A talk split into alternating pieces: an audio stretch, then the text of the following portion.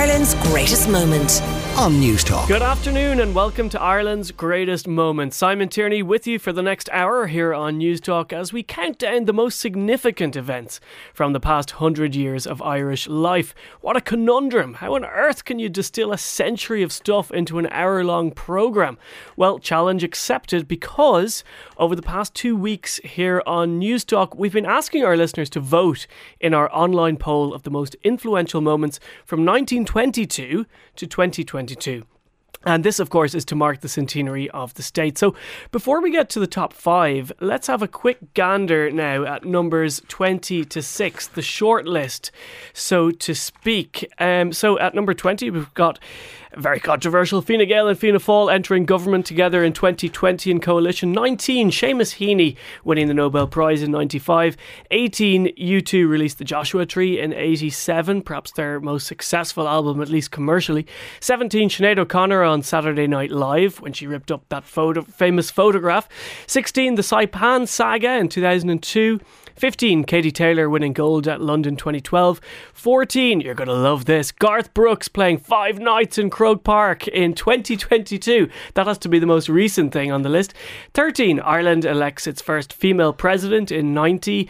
12, introduction of the smoking ban in 04. 11, contraceptive train to Belfast in 1971. That was Nell McCafferty et al. Uh, number 10, Munster win over the All Blacks in 1978. 9, Riverdance at the Eurovision in 94, as we heard in that beautiful intro theme music. Number 8 was repeal of the Eighth Amendment in 2018. Number 7, rural electrification of Ireland begins. That was actually as far back as 1946. And number 6, Ireland joins the EEC, as the EU was then known.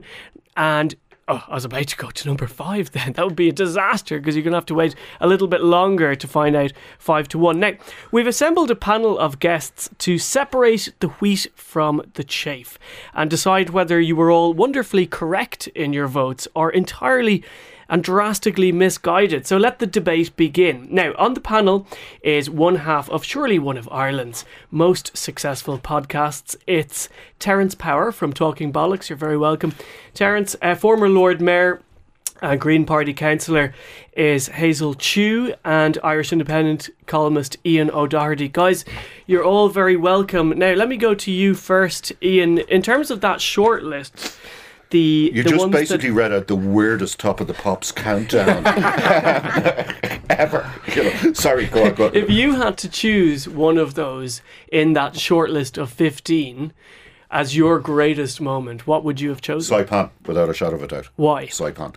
Saipan was when. Now, there's people that I still don't speak to. Really? That I fell out with 20 years ago. Right? Um, and it's the old cliche that, oh, this was like our equivalent of our Civil War kind of thing, you know. But I remember lads thumping the head off each other at the time. Um, and looking back with the with the luxury of distance, it all seems very ridiculous. But actually, it wasn't. It was actually more profound than we realised at the time. Because this was the emergence of a new Ireland. And this was the conflict between the, ah, sure, it'll be grand. We'll turn up, we'll have a few drinks, everybody will like us, we'll be popular with the bigger neighbours. And that was the, the old Ireland. Whereas Roy Keane, unwittingly, personified a new Ireland. That was, it's not just enough to turn up. Why can't we win the shagging thing? Mm. We're as good as everybody else. We can be better than everybody else. So when you're talking about how, how divisive it was among mates in the pub, you're talking about Camp Mick McCarthy versus Camp. Yeah, and it, it's, I, I, do feel that McCarthy was actually the victim, the real victim in all of this, because Mick McCarthy is a fundamentally decent man.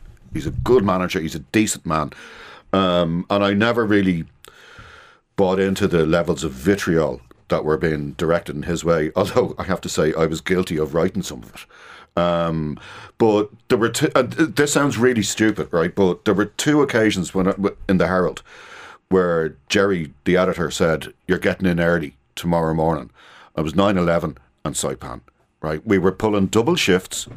Um, we couldn't print enough papers mm-hmm. at the time, right? And to anybody else, and I remember talking to English journalists, friends of mine, and they were gone bloody Irish, crazy. Um, yeah, we were crazy causing because, problems. Because the thing, but the thing, um, Hazel, let, let me come to you. I'll come back to you in a second, Ian. But Hazel, uh, are you uh, choosing Saipan as well, or are you going to choose something slightly uh, different? I'll be choosing. I'll be leaving Saipan to Ian. But I have to say, the recent judgment uh, in relation to the documents about John Delaney claiming privilege, so uh, should be, and that uh, documents should be handed over to the Director of Corporate Enforcement is potentially significant when we look at the FAI and we look at all that's been written about them. So there could well be a second volume of Champagne Football coming along. But for me, it's very simple repealed eight. So I know it's eight on the list, which is kind of odd, but um, for me, it's it's the first. I, I look at the march uh, that we had over the weekend, I look at the anniversary of Savita, and I look at over the years um, how women have been treated in Ireland Ireland and what we the place that women held in Ireland within its constitution and um, our right to public health. And I I was a teenager when uh, the X case happened. And I remember at the time going, oh God, this is awful. And not really knowing because I was a young teenager, and but knowing it was significant to to women in Ireland and everyone in Ireland. They didn't legislate for that, even though there was supposed to be legislation for it until 2013. And yeah. again, it showed through that the different cases how backwards we were when it t- came to uh, uh, women's health legislation. And the can was kicked down the road exactly. by so many governments. On, yeah. But I mean, this just shows how arbitrary the list is. I mean, we go from talking about the Saipan saga to talking about repeal the eighth. I mean, Ian, how can how can um, Saipan trump uh, repeal the eighth in terms of significance? Do you honestly expect me to give an answer to that? Any answer I give is going to get me killed. Thank you, Simon, very much. You know, um, let's talk about Garth Brooks.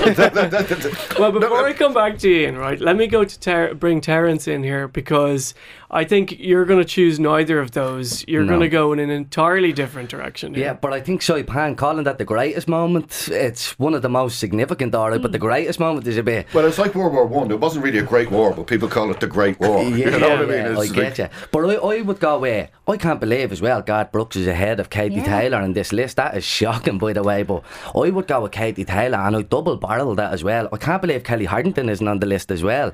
So I would go from Katie 2012 Er winning gold at the London Olympics. The first time women's boxing is in the Olympics, she goes ahead, kicks the door down, and wins that straight away. And then what she's achieved as well since that is like 22 and oh on professional boxing. Talks about us selling out Croke Park next year. And then, so she kicks the door down in 2012, wins the gold, shows that it's possible we can deal with this, and especially for women's boxing. Mm. And then Kellie Harrington comes along, she kicks the door down, then she wins gold. But it's not even, it's not even. And isn't it interesting that Roy Keane was the one who supported Kellie? It is indeed. Kellie yeah. when she was, you know, I mean, the two of them actually represent the similar thing of we can be better than everybody else. Yeah, definitely. Yeah. But it's not it's not even solely about the moments and winning the gold. It's about what happens after that, the snowball effect that comes from that. You know what I mean? These two women are at the forefront for the government funding sports in this country. These two are forcing the government to fund sports because if these can go and win gold at the Olympics in completely underfunded boxing clubs, underfunded everywhere in this country, if these can win gold at that, the government need to fund it. So then, how many more Kellys and how many more Katies can we have? And even with Kellie she's inspiring a whole nation of working class communities. You know, people who are living in borderline poverty. For them to look at Kellie and see her as the role model now and show that you can take the right path in life and you can do the right things even. But when you say that, uh, that that Katie or Kellie should be higher on the list, I mean this is this is a list that I suppose is is trying to be representative of, of the whole country. And I mean, boxing is becoming really big in Ireland, but it's still relatively ah, and comparatively a small sport. Yeah. yeah. but for me, it's just the fact that it's two women at the forefront of this, and these are changing the game for, for Irish boxing and for funding and sports all over the well, country. Well, then should Rachel Blackmore not be on the list? She was the first woman in history to to, to win in, in Yeah, definitely. And, and she's not on the list. I yeah. didn't make the list either. But um, this list Blackmore, proves that democracy doesn't work and people shouldn't be allowed to have a vote. The point is, Katie Taylor should be at least ahead of Garth Brooks on the list, right? Can we all agree on that? So it, it's the fact that. Could Katie yeah. Taylor sell out five nights in Croke Park? I say she could. So, so Simon, yeah. are, you, are you saying that you think that uh, Garth Brooks should be ahead of Katie? Yes. But hey, Let's twist no, it. my my producer has just said this is a public vote. This is the the public. They voted in their droves, and this is what they asked for. And it's interesting, the Garth Brooks thing, right? I grew up in Tipperary, and I remember the first time Garth Brooks came to Ireland in the mid '90s, and I think I was the only one in the village left who wasn't going up to Croke Park to the concerts. Garth Brooks isn't Irish, but he changed something about Ireland, surely, didn't he, Ian? No. No, No, the no. blank look on your No. face. no. I'm a huge American country music fan. It's probably my favourite genre, uh, which is why I despise Garth Brooks and all who follow him. Um, he performs a debased, denatured version um, of, as, as they in America they disparagingly call it just hat music. It's just mm. like these people who wear hats. Um, but like, So why Neil- is Neil why is he so popular then? because sometimes these things just gain a certain amount of traction that mm. becomes a self fulfilling. It's like a snowball gone down a hill mm. that just kind of gets bigger. But. Becomes I remember when I was young, like I'm in, in the 80s, I think Neil Diamond did a similar amount of gigs in Croke Park, and they just seem to be adding an extra gig I every don't time. know if a bit of attraction sells you out five nights in Croker though. So he is doing something right, but just to be ahead Yeah, but some it, it, it, it just goes to show. It just goes to show how many people in. Ireland don't understand music and don't really like music. You have chose violence today. Ian, Ian is going to have women and country music fans outside the door after this. Hazel, So- um, one of the things on the list uh, in at number 20 is Fine Gael and Fianna Fáil entering coalition in 2020. And I think it is significant that this is on the list. And it, it goes some way to explaining what Ian mentioned a moment ago that th- this isn't necessarily about the best, it's about the greatest, the most significant events. And those two parties entering a coalition it sort of signaled the end of the Civil War politics that we had become accustomed to, did it? It does because if you look at the rhetoric that was being pushed in 1932 uh, in relation to Cumann na nGaedheal and also Fianna, Fianna Fáil at the time, and how it was about civil war politics, whereas now with the entering of government, it, it's like the the party. I'm sure some people within those parties wouldn't agree, but I saw a tweet for from one government P, uh, TD recently from a Fianna Fáil TD who who uh, almost called it one party, saying that the government parties are are at this percentage and Sinn Féin is, is at a lower percentage. So obviously, some people within those government parties are seeing it as a merge already as well. So and but I, I look at it and I go, well. That signifies the end of civil war politics, and maybe it, when if Sinn Féin gets into power, that's the end of um, our our our divide there as well in in terms of um, what we had before. So I- And of it- course, the Greens progress- were in the, with them as well. yeah, and it, it's progressive. I, I'm just whether the Greens are i- in with them in future is another thing, but When right Sinn Féin now. gets in, you mean it's the end of our country? Oh no, Ian, come on. That that's that's just the usual dog whistle politics, saying it's the end of the country. It's Not a do- not a So- dog- not a dog it's- whistle, it's an explicit So statement. there- there are- It'll be a there are- disaster. there are things that I, I, I hope that they can live And up to. interestingly, so there's no it- mention of, of Sinn Féin on the list, but they will come up in some respects later on in the programme, I think. Um, before we go to the break, I want to have a quick look at number nine, because number nine, it is pretty high. Uh, Terence, how many times in your life, if you can count them, how many times have you seen Riverdance? Zero. Zero! Never seen Riverdance, no. I've never seen Riverdance in my life.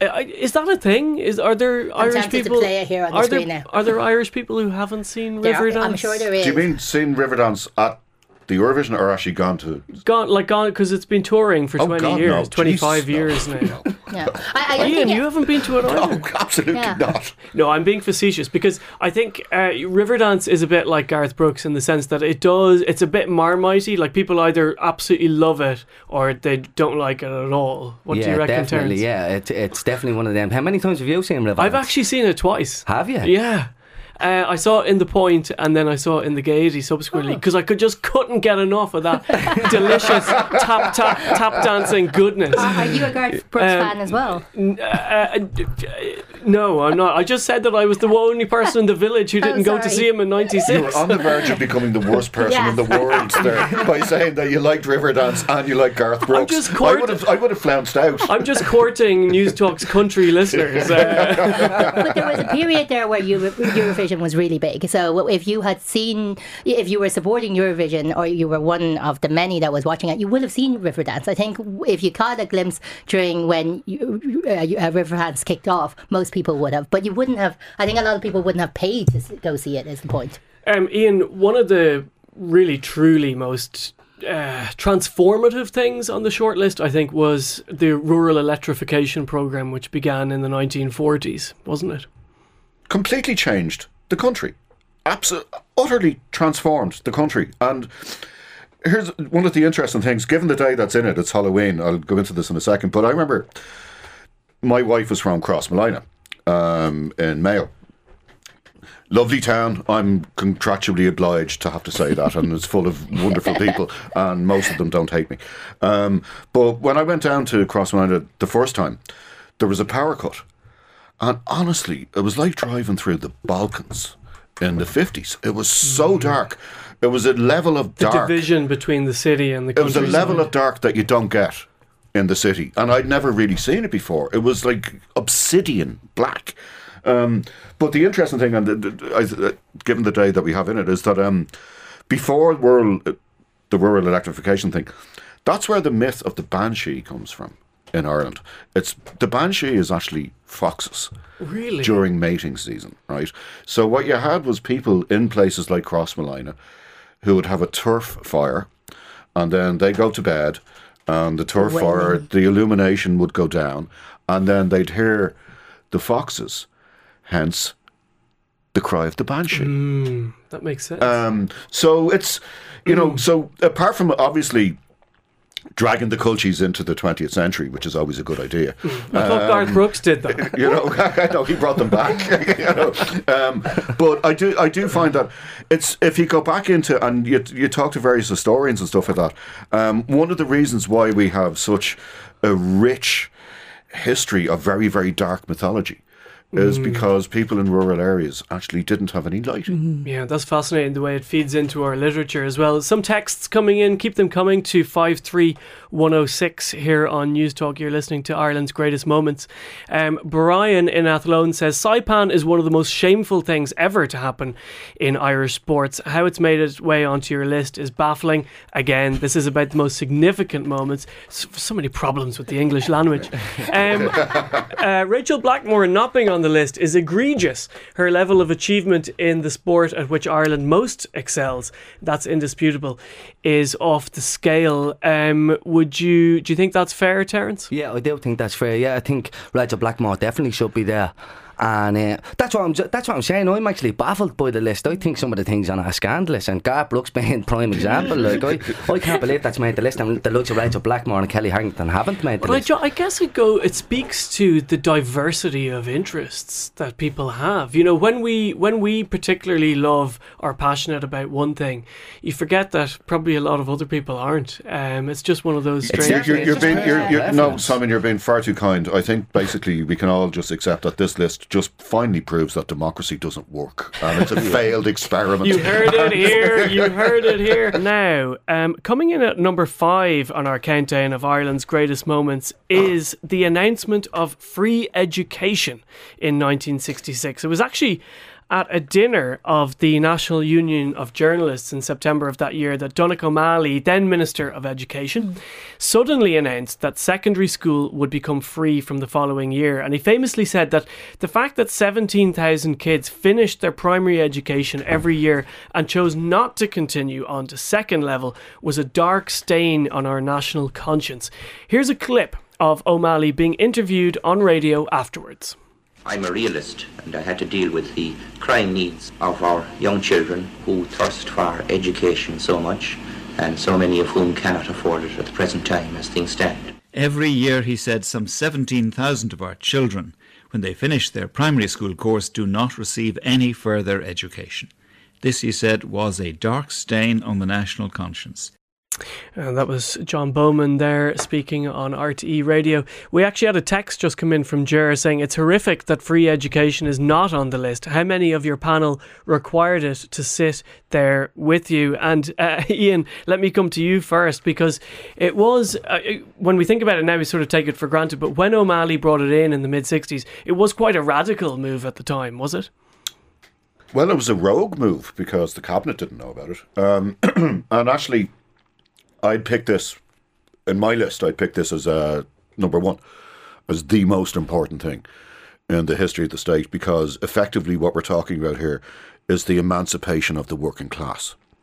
Right. Um, I wouldn't have had a secondary education. My father wouldn't. You know. I mean, this. It was just Donogh O'Malley was an absolutely remarkable, remarkable individual um, an incredible man who gave probably the greatest gift to this nation's working class that has ever been given. And there should there should be statues to Donogh on every street corner. Um, the amount of bright working class kids who would have been taken out of school at 12, who would have been either apprenticed off or become a messenger boy or doing something. Um, like we're talking about tens of thousands of people whose lives were immeasurably changed, who in turn immeasurably changed the quality of life in this state. And you look at a political colossus mm. like O'Malley, and then you look at the Dáil today and you just want to weep. Um, uh, poor Hazel is weeping in the corner there. Um, Hazel, tell me, because as Ian mentioned there, it was a rogue move. Um, most of his cabinet, maybe even the Taoiseach, uh, Sean Lemass, didn't know that he was going to announce mm-hmm. uh, free education. But do you think, with all the red tape and the bureaucracy that we have nowadays, that this kind of radical politics is allowable anymore or even possible? I don't think it. Uh, well, I, I would like to hope it's possible because, uh, as Ian was saying, it, it, it's number one on his list for a reason. It's massive, it's progressive, and it's exactly the type of thinking we need across all education right now. Because, like, it, it might be free education, but if you look at the contributions people have to make for primary or secondary level, it's it's not quite free still. So, and you look at third level and how uh, USI uh, went out on protest because of the fees issue, and you look at our PhD PhDs as well, it, it's still education with restraints. And if anything, I would hope the current education minister would look to that and go, well, listen, it's time for a bold move again. It's time to make sure we equal the playing field, field, field across the board when it comes to education. Yeah, the funny thing is, because uh, I was reading a little bit about Donogh O'Malley the other day, um, Ian, and he's a paradox in many ways in the sense that he had a very privileged education himself. Yeah, he went to Clongowes. He went um, to a very, very good rugby player. He was an interpro. He was huge. The whole family was big into rugby. But I'm just wondering, because he went to uh, an expensive fee-paying private school, and then he introduced it. It brings to mind the question of we still have a lot of inequality in education today.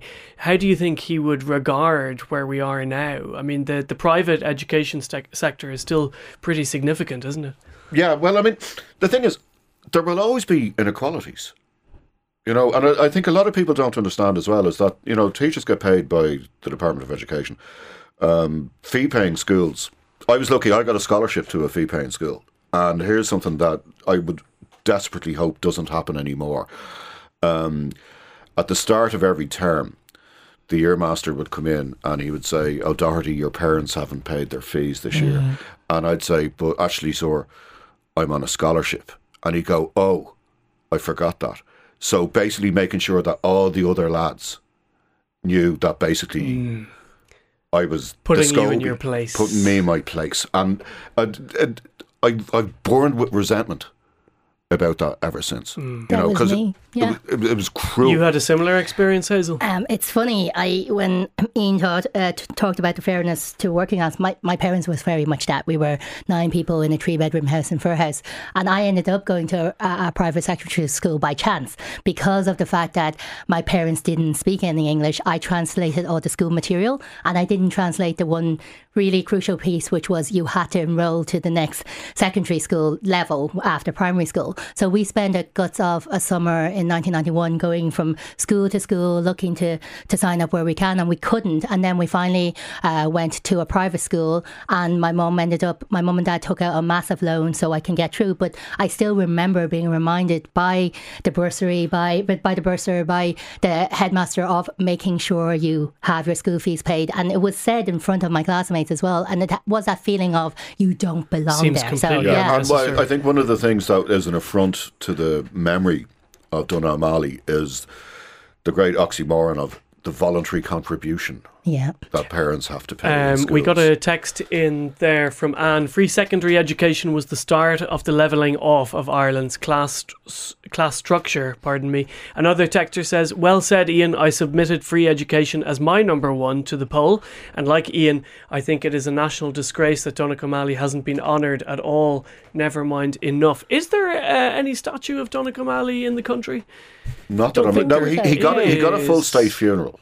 Yes. yeah. Um, but uh, the- just from look as, as as a kid from Crumlin who benefited from the moves that Donogh O'Malley brought in. Yeah, right, absolutely. Uh, I would love to see statues of him everywhere, and I'm sure Hazel probably feels the Yeah, same. no, I it's know. probably one of the few things we can probably agree on, actually. Well, let's let's see about the next one. Uh, um, in coming in at number four, so let's see what it is on our countdown of Ireland's greatest moments. Let's have a listen to this. Consider the speed and distance that gay rights has traveled in the mostly Catholic Republic of Ireland. Just 23 years ago, homosexuality was illegal there. But as Charlie Daggett reports today, Ireland became the first country in the world to pass a constitutional referendum allowing same sex marriage. This is the moment same sex supporters in Ireland knew they'd made history. the people have spoken.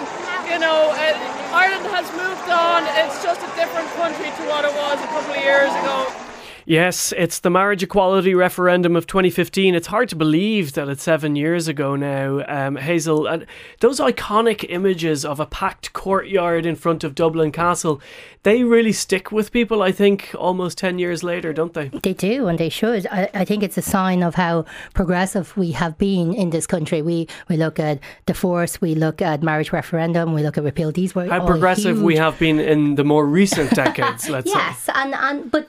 That's what happens to countries. You you have that push, you have that progression. I would love to say this should have happened 20 years ago or 30 years ago, but we can't. We we have what we have now, which is it happened in 2015. There was a massive turnout, there was massive support for it, and I'm glad that people were brought along to realizing this is something that should have been done a long time ago. Yeah, you you're talking about progress there, about this being a, a, a kind of a powerhouse of the progressive nature of modern Ireland. But I mean, what's what's the stem of that, Ian? I mean, a lot of the things on this list are about the fall away of the power of the Catholic Church and the rise in more secular values.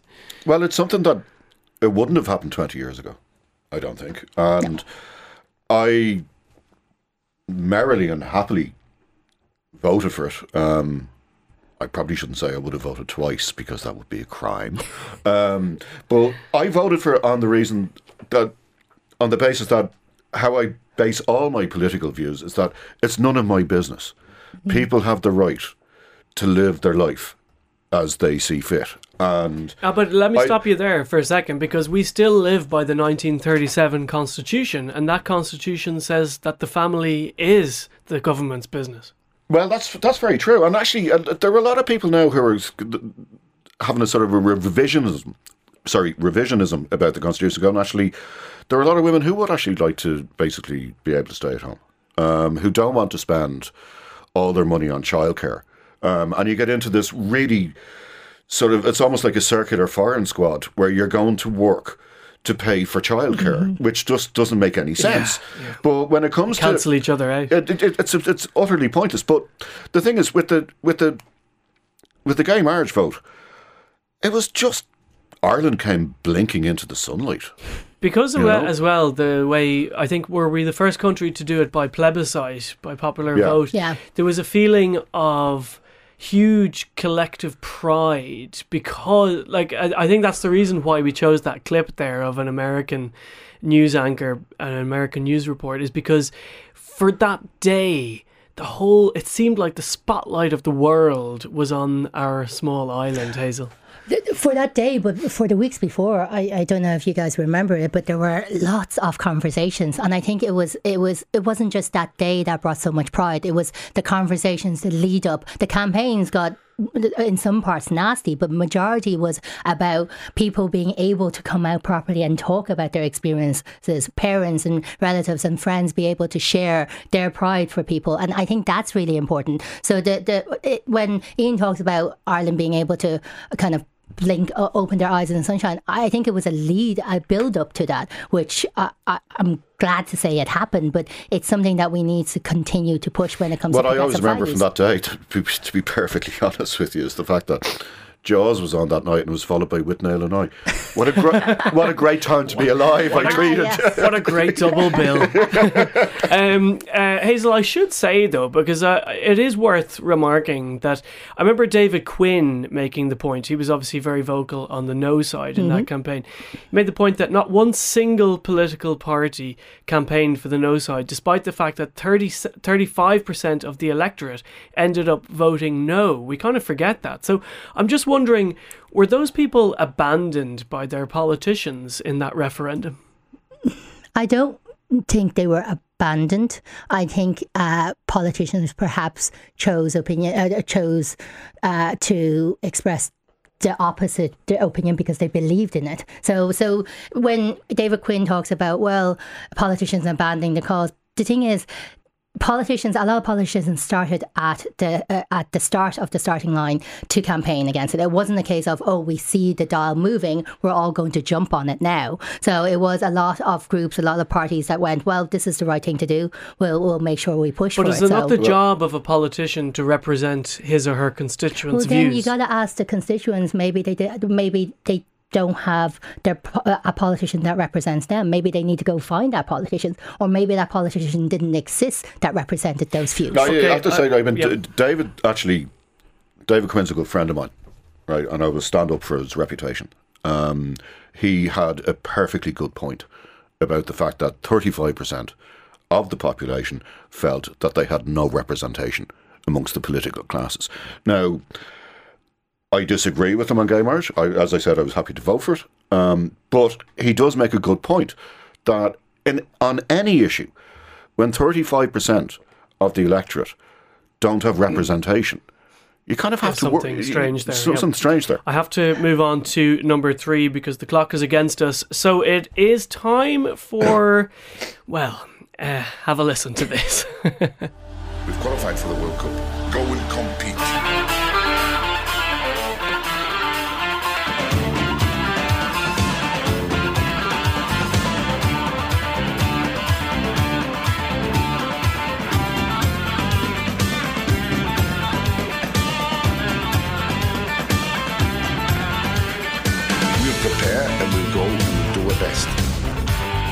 Ian, Italia 90 was the first World Cup that this country ever reached. what did that mean for us as a country? I have very mixed feelings. Oh, here we go. Here we go. I, I actually I, lock the doors. I, I, have mixed feelings with Italia 90. um, I remember the night before Scotland beat Bulgaria in '87 to qualify us for the Euro. For the Euros, yeah. Uh, I was at the. Uh, we played Israel in a friendly in Dalymount. There were 5,000 people there, right? Um, I was still in school. A friend of mine came along with me. He had to lie to his father because his father wouldn't let him attend soccer because the club was full of hooligans. Two years later, come around to Italia 90, his father's organising trips to Italy mm. for all his mates, right? Um, Bit of bandwagonism, was it? And, and, and without, without wanting to sound like a curmudgeon, I go that, on. that wouldn't be my nature. um, for all the the the joys that Italian 90 brought, it also there were an awful lot of people, an awful lot of working class football fans who thought we've lost our game. We want our game back. Um, mm, because I see what you mean. Yeah. It was, you know, and it, now, I mean, and I'm not raining on the parade mm. by any means, right? And we're all devastated when Schillaci, the Sicilian assassin, when he knocked us out, whatever. But the standard of football was atrocious. Uh, Ireland against England in the opening game was probably one of the worst games of football I've ever seen until we saw Ireland against Egypt. Um, so if you actually, and also that was that was when I stopped going to the pub to watch matches. Not in general. Not in general. Okay. Just to- just to clarify. just to watch matches because it was just full of insufferable idiots who didn't understand anything with the game, who didn't really like the game, but they just wanted the day out and they wanted the crack. And this goes back to what I'm saying about Keane in Saipan and stuff. He, Yeah. he, he would feel the same way. Uh, Hazel, um, it, it's interesting to be talking. You d- disagree, but it is interesting to talk about Italia '90 now because we're about to head into another, yet another World Cup that Ireland isn't participating in, and you can really feel the disconnect, can't you? This Yeah. time, you'd hardly even know in the Irish media that there's about to be another World Cup. Whereas in Italia '90, it you know It the whole. all over the now I was I was only I think a seven or eight at the time, but even at, even you were what I was 10 at the time. 10 at the time. Even when we were I'm so the young. in the room now. am I? Sorry, Simon. Go on. You, you were in your early 40s at that time. That's a joke. This is point- radio. That's a joke. The That's a part where. Ian was saying, listen, the, the pub was full of people who didn't know about football, who was just there. They were there to celebrate. They were there with pride for the country that had finally, for their country that They had were there finally to made. get pissed. But, but no, they could go get pissed anywhere else. Ian. The point is, my dad was football mad. He, he is football mad still, and I didn't have as much interest. But he dragged me along to to places, and during that period, there was a coming together of different communities that I remember that had no interest in football, but loved that their country was going to be playing in the World Cup. It's a moment of pride, and you should just Okay, I wish I wish we had more time Just- to discuss sorry. Italia 90, but we are really against the clock. Uh, we scored two goals and didn't win a game. Overhyped, says Ron. So, uh, bah humbug, Ron there agrees with you, uh, Ian. Now, we do have two left. We we have number two and number one left in our countdown of Ireland's greatest moments. So, let's wind back the clock a little and listen to this news report from April 1998. Good evening. A historic day at Stormont after two years of talks and after a generation of bloodshed and decades of division and acrimony, George Mitchell ushers in what the whole island hopes will be a new era of peace. An agreement that unites loyalist and republican, unionist and nationalist leaders in a wide ranging historical accord. The two Prime Ministers emerged just before six this evening to inaugurate the historic agreement they hope will usher in a new era for the island. There was praise for the Taoiseach and for the parties from Tony Blair, who paid tribute to all who had lost their lives in the conflict, suggesting that the nature of today's deal would change relationships in Northern Ireland forever.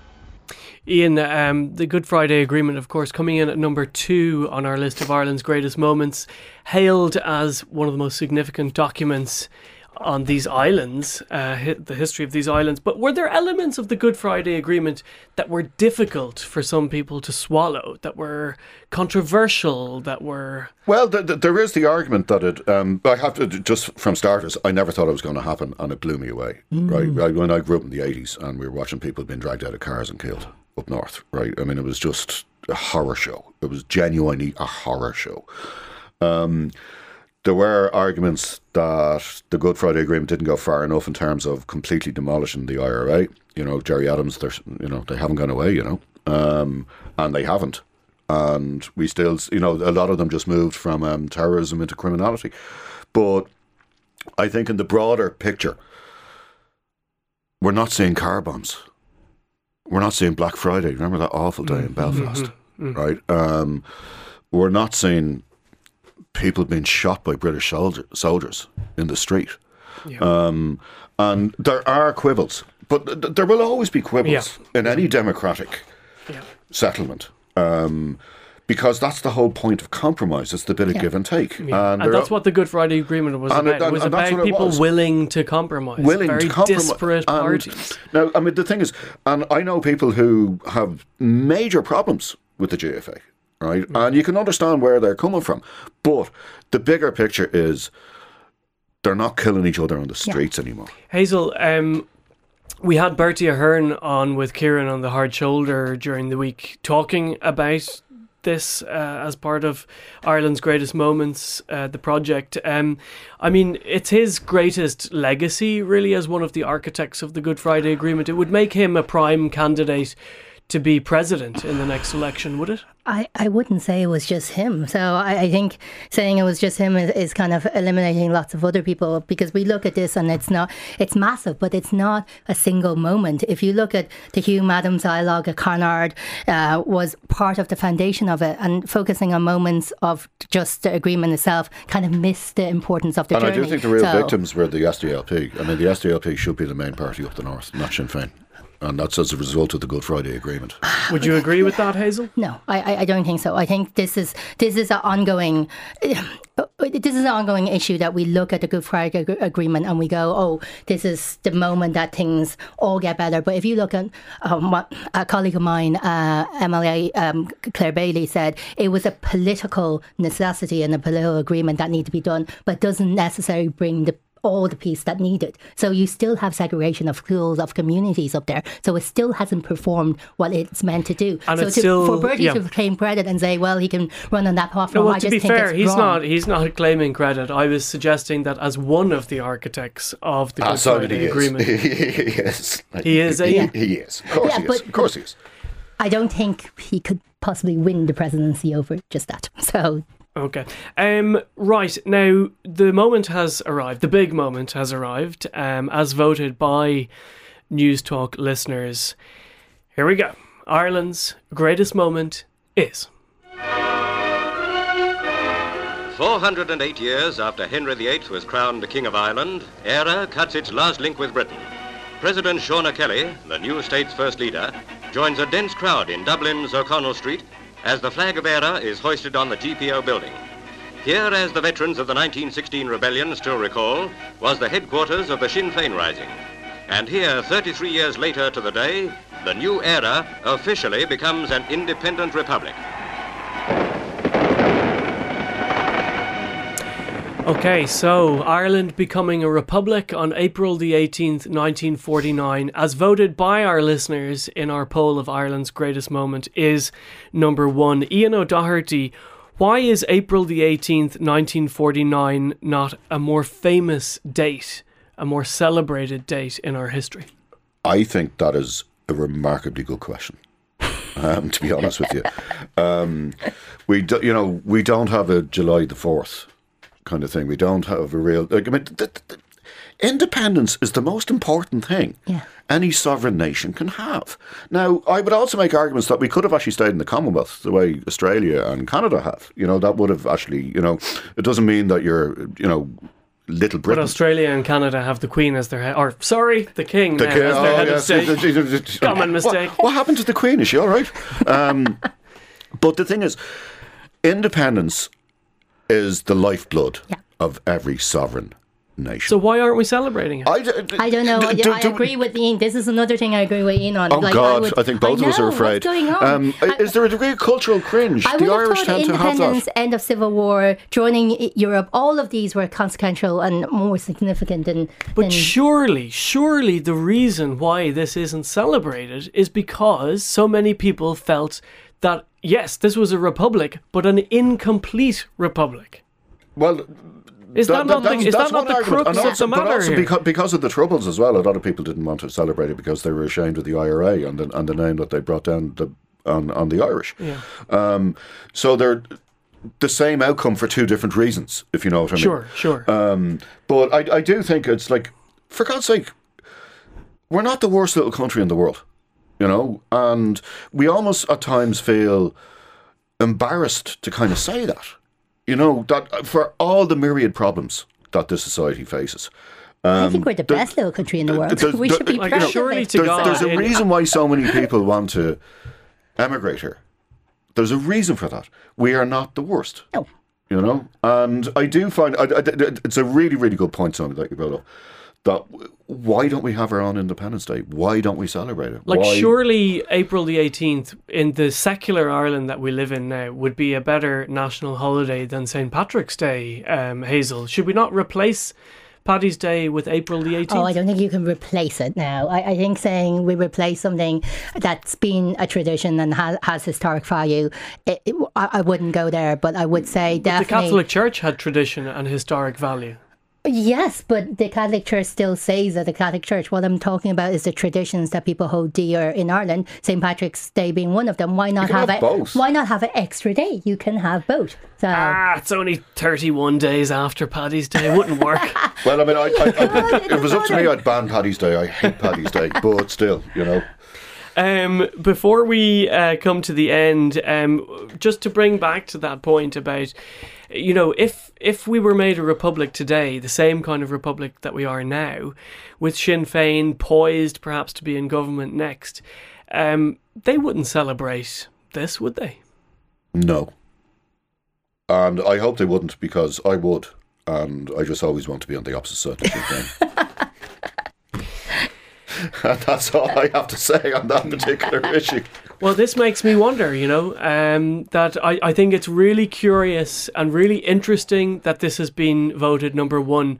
But I wonder are people seeing this as the best moment from our history or just the most significant moment from our history? What do you think, Hazel? I, I think we've Becoming at, a republic. But then, Simon, we've looked at the list and we've said there's lots of things missing and there's lots of things that should be in different places. So maybe for this, for the sample that was taken in terms of this polling, some people believe that this was this most significant. It wouldn't, it may not be the best, but just the most significant.